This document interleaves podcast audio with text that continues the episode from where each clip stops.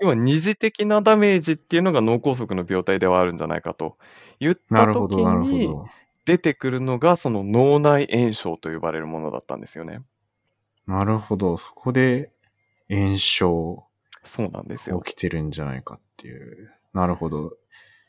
面白いな。そこの栄養が滞っちゃうとかとはまた別な感じがしますよね。炎そう症なっんてでなっすてよ。くると。そうなんですよ。で、じゃあ、えっと、そのこ、そこの炎症って、そもそも脳内炎症ってなんだっていうことなんですけど、うん。まはあ、あの、いわゆる炎症っていうと、あの、風邪ひいた時に熱が出るとか、い。うんうんうあん。の、怪我した時にこう、赤くなって熱くなって、えー腫れて、あの、痒くなるみたいな。はいはいあはい。の、よ蚊くあにり刺ますさよれね。る、そうです、そうです蚊に刺されるとかも炎症だし、うあの、さ、ん。最近だったらあのワクチンの副反応っていうのはバリバリあれ炎症なんです よね。そうですよね。そうです。 めっあちの、ゃだから腕みな、痛そいみたいな。うですそうですそうですいだから皆さんのよく経験されたと思うんですけど、はただ、すごくそういう時にふ面白いのは、当然、炎症っていうのは、こう、免疫細胞が、あ、やばい、なんか、体にとって異常事態が起こってると。い。うんうんうん。やばい、なんか侵入してきたんじゃねとか、あ、なんか怪我したよ、みたいな。そあ、うですじよゃあ、ね。なんかこう、体で異常なことが起きてるから、あの、もっとこう、免疫細胞、要は防御部隊連れてこなきゃとか、う体をん、なん守かるサイレンという働き。か、そうです、こ、そうです、そうでこす。こやばいぞみたいな、そうです、そうです、そうです。本当に、アあラーるム。種の、そうですよね、アラーム、そうですね、そアう、ラーそうムなんみですたいよ。な。アラームなんですよ。はいはい。で、えっ、と、っていうことで、いわゆる炎症反応っていうのが起こるんですね。はい。まあ結構体の外側で起きるイメージはやっぱありそまうですす、そようです、そうね。です。そうなんですよ。そう見なんてでわすよ。かる。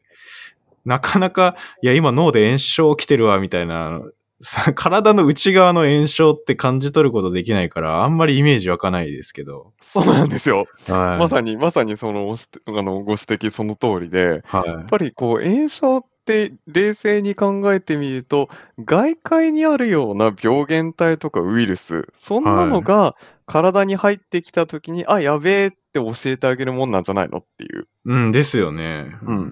ん。で、当然、えっと、それによって、あのーその、炎症っていうのは体にとってもともと、あの、基本的には悪い影響があって、うんうんうあん。の、免疫細胞が炎症を起こすと、その周りを、の細胞を、ある種こう殺してしまったりだとか、あうとその炎ん。症性の因子っていうのを産生することによって、その周囲の細胞たちを、に、あの、ダメージを与えてしまうとかっていう、こう、結構悪い影響があるんですね。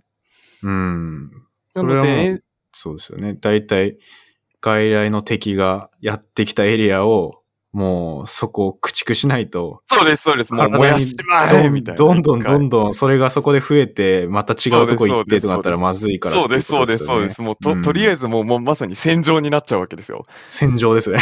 そう、戦場になった時にもうちょっと悪いけど敵味方区別なくみんな死んじゃえみたいな。っはいはいはい。ていうのが、どうやら脳で中でもその脳梗塞後に起こってるらしいと。へえ。だかなるほら、ど。その脳梗塞の虚血ダメージ以外にも、あ、脳梗塞層が拡大してるじゃん。っうん。ていうことが分かってきたんですね。なるほど、なるほど。そういうせ脳が戦場になってしまうみたないってしな。まってるっていう。はあ。ただ、そこで素朴な疑問なんがまた出てくるんですけど、はい。さっき、その炎症っていうのは外界に対するある種防御反応っていうふうにあの説明したと思うんですけど、はい。脳梗塞のメカニズムって脳が、脳の血管が詰まるだけなんですよ。うんうん基う本ん。的には。そうですよね。別に外来の何かがあるわけではないですよそうね。なんですよ。別にウイルスもいないし、はい。別に寄生虫も入ってきてないし、うんうんう大ん。腸菌もないし、あの、要は外から何か別に悪いものが入ってきてるわけじゃないんですよね。そうですよね。ある種の自業自得というか そなうんだそうろう。そう。まあ、てかじ自分の体の中で起こってることだけっていう話なんですよ。なのになんで起こるんだろうだって普通に脳梗塞じゃない時には体の中で炎症なんか起こない、起こんないじゃないですか。そうですよね。普通に考えたら。普通に考えたら、普通にむしはろい。起こっちゃったら大変なわけじゃないですか。はい。っていうことで、な、なんで脳梗塞の時にその炎症が起こるんだろうっていうのが私のリサーチクエスチョンだったんですね。なるほどな。それは、確かにな。全然想像もつかないですね。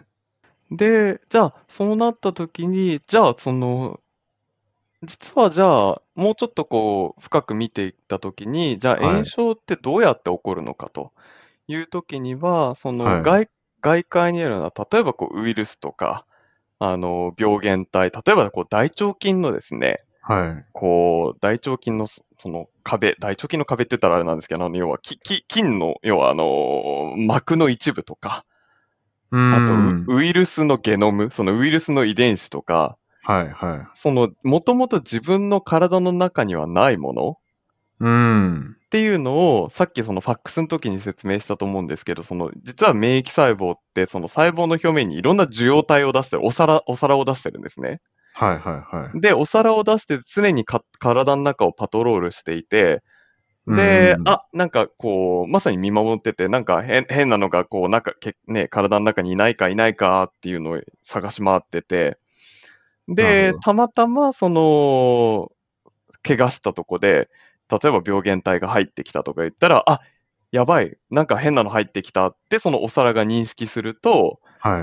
そこから、えっ、と、一回、あの、バクバクっとその、食べて、うん、うん。病原。体を。で、あやばい、こんなのが来ましたって言って、その後の免疫系にいろんな指令を出すんですよ。うーん、すごい賢いですよね。すごい賢いんですよそこをちゃんと認識して。そうなんです。そこが免疫システムの面白いところであるんですけど、はい。そうなった時に、要はその外界にあるような、そういうその異物を認識する受容体、これをそのパターンリコグニションレセプターって、あの PRR うんうんっていうこういう種類があるんですけど、そはいれを出してることによって、逆にこう外界の異物を探知できる。そういうようななるほど。受容体があって。パターンっていうのは、だからウイルスとかが持ってるような、まあ、何か構造のそうです、そうです。パターンみたいなやつ構造のを認言葉識するっていう意味です、。そうですす、そうです。例えばそうのん DNA、ウイルスの DNA とか、うん。あとはその大腸菌の殻とか、なるほど、なるほど。そういうパーツをパーツをですね。ないかっていうのそうをですパトロールしてると。そうです、そうです。そういうそのはい一部、要は、ひじこのもんないかって、あの、あれですよね。あの、生ハゲと一緒で悪い子はいねえかじゃなくて、 俺じゃないのはいねえかみたいな。なるほど、なるほど。それがめちゃくちゃ緻密に働いてるっていうこそうとで、ですすね。そうです、そうです。そうですうんで、まあ、普通に本当に、あの、例えば風邪ひいたとか、インフルエンザが入ってきたとかって言ったら時は、インフルエンザの、あの、う一部を認識して、あ、やばい,、はいはい変なの入ってきたから、免疫を、おっと免疫活性化させて、はい、はい。で、これに対抗しなきゃっていう、こう、司令部隊がいるんですけど、うん、うんうん。そのプロセス一連によって、まあ、いろんな炎症が引き起こされる。まあそうですね。あの今言ったらワクチンとかってそういうのをまああらかじめ予防、予防というか避難訓練じゃないですけど。そうです、そうです、そうです、そうまあであす。めちゃくらちかじゃ、め訓練させておいて、こういうやつが来るぞっていうのを先に伝えとくみたいなイメーそうジです、そうです、そうですす。あのー今回のコロナワクチンももうそうですけど、この今回の mRNA ワクチンっていうのは本当にこうコロナウイルスの一部、あの、よね。うんからですね、外側のタンパク質の一部をうんうん。体の中で強制的に発現、あのー、タンパクを作らせて、は要はあの注射したところにあの勝手に、あのーコロナのタンパク質の一部があのできるようにしとくんですよね。い。はい、そうですよね。そうです。で、当然、その体の中に来たら、あ、やべえって言って、そのさっきの免疫細胞パトロール部隊が、うん。あの、いろんなお皿出しながら、あ、うんやばい、な、ななんか全然俺、俺の細胞、俺の体のものじゃないのが来たんだけど、やばいやばいやばいって言って、あんなにこう、皆さんえ苦しんだと いう話ですね。まあ当然それが起きるってことは、まあ炎症も起きるし、そうです、そうです。そまうあです体としては異常事態みたいなそうです。感だじけですど、よね免疫系としては正常に働いてるんですよね。 そうですよね。まあだから実、まあ実際はでも、それはウイルスそのものではないから増殖はしないしそうですよっかったてねいう。そうですそうですんああ、なるほど、なるほどって言って、本物が来た時は、またこいつ来たぞで、そうです、そうるです、っそてういです。そうですまだあからもうそんな超感じです超絶、あの、自分の身を犠牲にしながらの避難訓練ですよね。そうですよね。破壊しながら、肩が戦場になりながら、みたいな感 じですね。熱も出るし、朦朧とするし、はいみたいな。はい。と言いながら、まあ、避難訓練をしてたみたいな感じだったんですけど、ままあ、っていう形で、こう、免疫システムっていうのは、こう、外界にあるもの、異物を認識して炎症を起こして、で、体を守るっていうシステムが、もともと備わっている。うん。で、じゃあ話をちょっと脳梗塞に戻すと、はてとでも脳梗塞って別に血管が詰まっただけだよねと。うんうん。でそうですよ脳ねの中に別に病原、脳って実はこれまた特殊な臓器でして、はい。脳ってあの極めて無菌的な臓器って言われてるんですね。菌がいない臓器。うーん、まあまあ、いたらまずいまあ、でいすたよね。ら、まあ、そうそう、いたら、いたら、一番大事なところだから、 それだけなんていうか、パトロールも厳重にされていそうというか。そうです、そうです。だから、はいあのはいいたら脳炎とかになっちゃうんですけど、実はその体の血管、まあ当然血管は通ってる、ささっきあのご説明した通りなんですけれども、す。はい。ただ、その血管とその脳の組織うん。には、うんものすごく厳重あの厳重な、ままさにあの城壁みたいなのがあって、うん。よっぽどのものはがは通通過できないようになってるんですよ、そこ。うん、なんか、ちそれをゃんと栄養かどうかとか、そういうのを、そうです、そうです、そうです。ちゃんと識別してみたいな感じでもすうかね。本当にその普通の他の部分だったらまあ血管があってすぐのあの体の組織があるような感じなんですけどはい。その脳脳の場合だとその脳の血管の周りに BBB Blood Brain Bar- Barrier っていうんですけどそのまさにこう城壁みたいなのうんうがんぐるっと、まあ、それもあのあの内皮あの細胞だったりするんですけどうんうんうんそのな何重にも守られててよっぽどのことがない限りその血管の中から変なものがあの透過しないだけどもちろん大事なものは透過する。うん。そういうような形で脳ってすごく守られてる臓器なんですね。なるほど。だから、そんな簡単に菌とかウイルスが侵入できるようなもんでではきるような、ないそうなんですよ。だから、はいましてや、なんで脳で炎症、脳梗塞で炎症が起こるんだろうとうん。いう疑問がさらに疑問を呼んでいて、で、そうなった時に、ふっとこう、あのー結びついたのが、その無菌的な炎症っていう現象だったんですね。はい。はい。つまり菌がいなくても炎症が起こるよっていうのは実はこれ研究はされていてああ、そうなんですね。そうなんですよ。で、えー、とただじゃあ何でかすその炎症が起こるのかっていうとその自己組織由来の成分とかタンパク質うんうん。でも同じように、えー炎症が起こるっていうことが分かってたんですね。えー、なんかそれだけ聞くと結構危ないようなそうなん感ですじよ。はしますよね。そうなんですよ。別そうになんで味すよ。方なわけじゃないですか。もとそもとうです、そうです、。そうです、そうです。はいで、はいはい。えー、と要は何かっていうと全くメカニズム同じなんですよね。その体の中へーのタンパク質とか、そのこういろんなそう構成成分の一部をさっき言ったその PRR パターンリコンお皿ですね。はいはい。お皿がやっぱり認識しちゃってあやばいこれなんかあの自分の体の一部だけどこれ認識しちゃったってことはなんかやばいこと起きてんじゃないみたいな。ああ、なるほど。いじじゃあゃあ、異常事態だっていうのはわかるっていそうですそうですこそうでとす。じゃああー炎症起こしとくかみたいな。はいはい。なるほど。で、じゃあなんでそんなの、そんな無菌的な炎症が起起こるかっていうと、まさに先ほどあの、レンさんおっしゃってたそのアラームなんですよね。アラーム。つまり、はい体の中で脳梗塞って、要は通常の状態で起きちゃいけないことじゃないですか。はい。だから脳の中でその組織が障害されたとか、そのなんか体にとって通い通常ではない異常事態が起こってるんだと。うーんそれを、それを知らせるために炎症反応が起こっているっていうのを無菌的炎症と。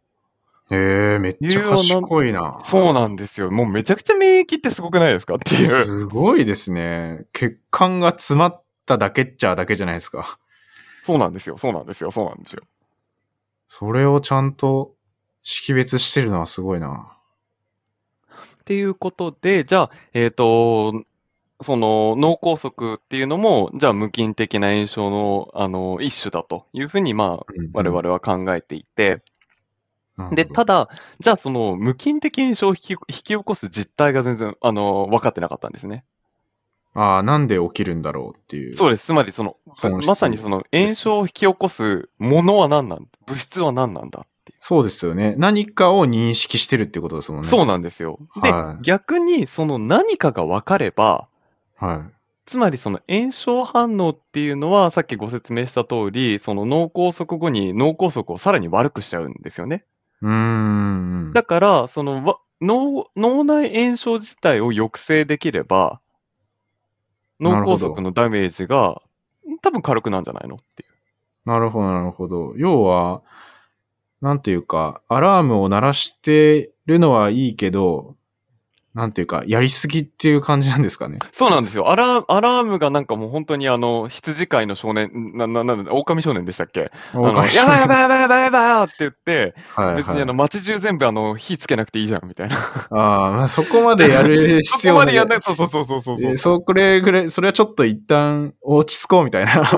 うんちょっとやりすぎで、あの、みんな死んじゃってますから、みたいな。のの脳の周りみんな死んじゃってますから、あ 見あ、てよっていう風なのに、うまくできれば、なるほど。なんかさっき賢いって言いましたけど、ちょっとわからなくなってきましたね。 そうなそんですこよの歯止めを効かせるっていうのはなかなか難しい。もともとは体を守るための、こう、メカニズムだったんですけど、うん。行き過ぎちゃうと当然その周りを焼け野原にしてしまうので、なるほど、なるほど。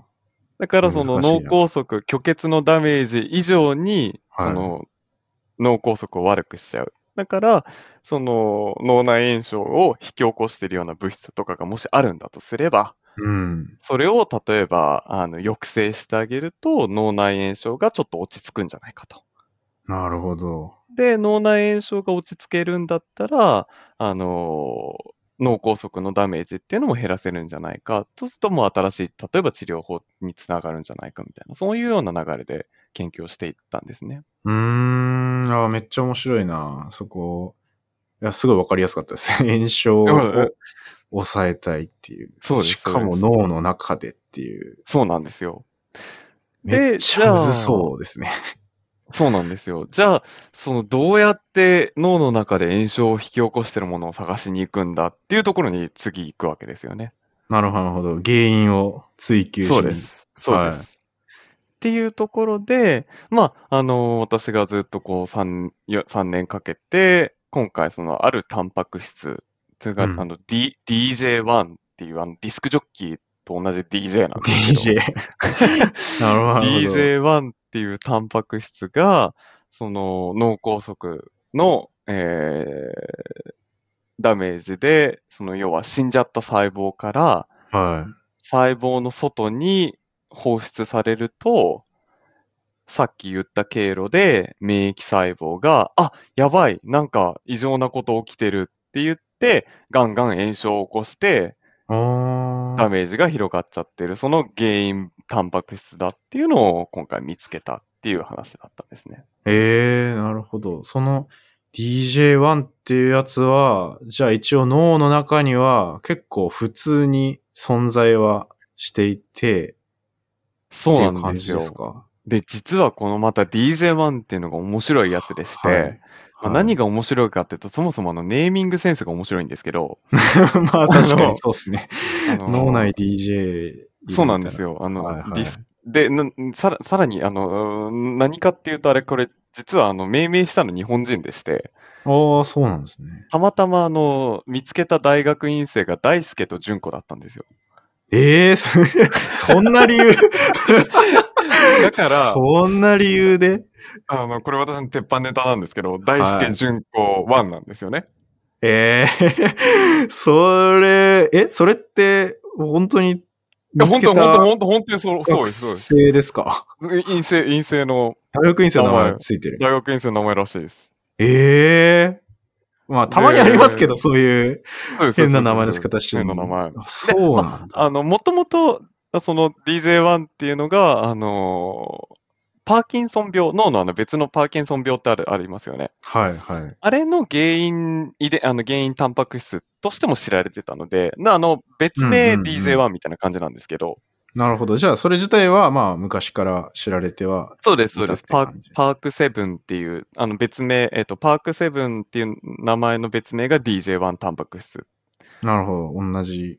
そうなんですよ。はい。同じタンパクなんですけど、で、まあ、あの、良かったねって言ってるのは、あの、こう、純純子大好きじゃなくてよかったねって、あの、何の研究してるのって言われた時に、私 JD の研究してますなんて、さすがに言えないじ ゃん。女子、女子大生の研究なんて言ったら、ちょちょっと危ないね、みたいな。危ないですね。危まなあ、いんで DJ の、だったら、まあ、まだまだそうそうそうそう許されるというか、あのファンキーなが感じですね。 そうなんですよ。学会発表でなんか、あの、ようとか言わないのみたいなのいつも 変わられるんですけど。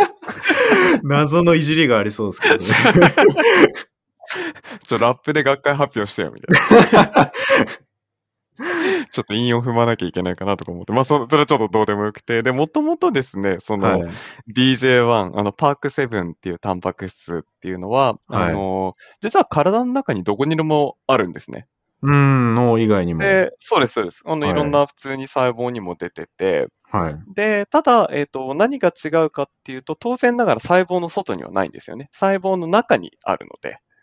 うんうんうん。ちゃんとしまわれてえっる。とそうです、そうです。さっき言った通り、はい細胞の外にあったらあの免疫が逆に反応しちゃうので、うん、そうですよねち。ゃんと通常の時には体の中に、あの、なぜか細胞の中にあるようなタンパク質で、はい。えっと、何をやってるかっていうと、実はあの体の中で生じるあの活性酸素、ああ。はあの、結構あの体にとってそもそも有害なんですけど、酸化ストレス。うんうん。よく聞きますよね。酸そうで化すストレスとそうか、です酸細化ストレスが胞がなんか老化しちゃったそうです時そうにです関そうです連してるとか、そうです、いやそうつです、それ。だし、あの、実は、えあの、H2O2 なんて、あの、有機の世界でやったら、もう、ゴリゴリの触媒だったりするじゃないですか。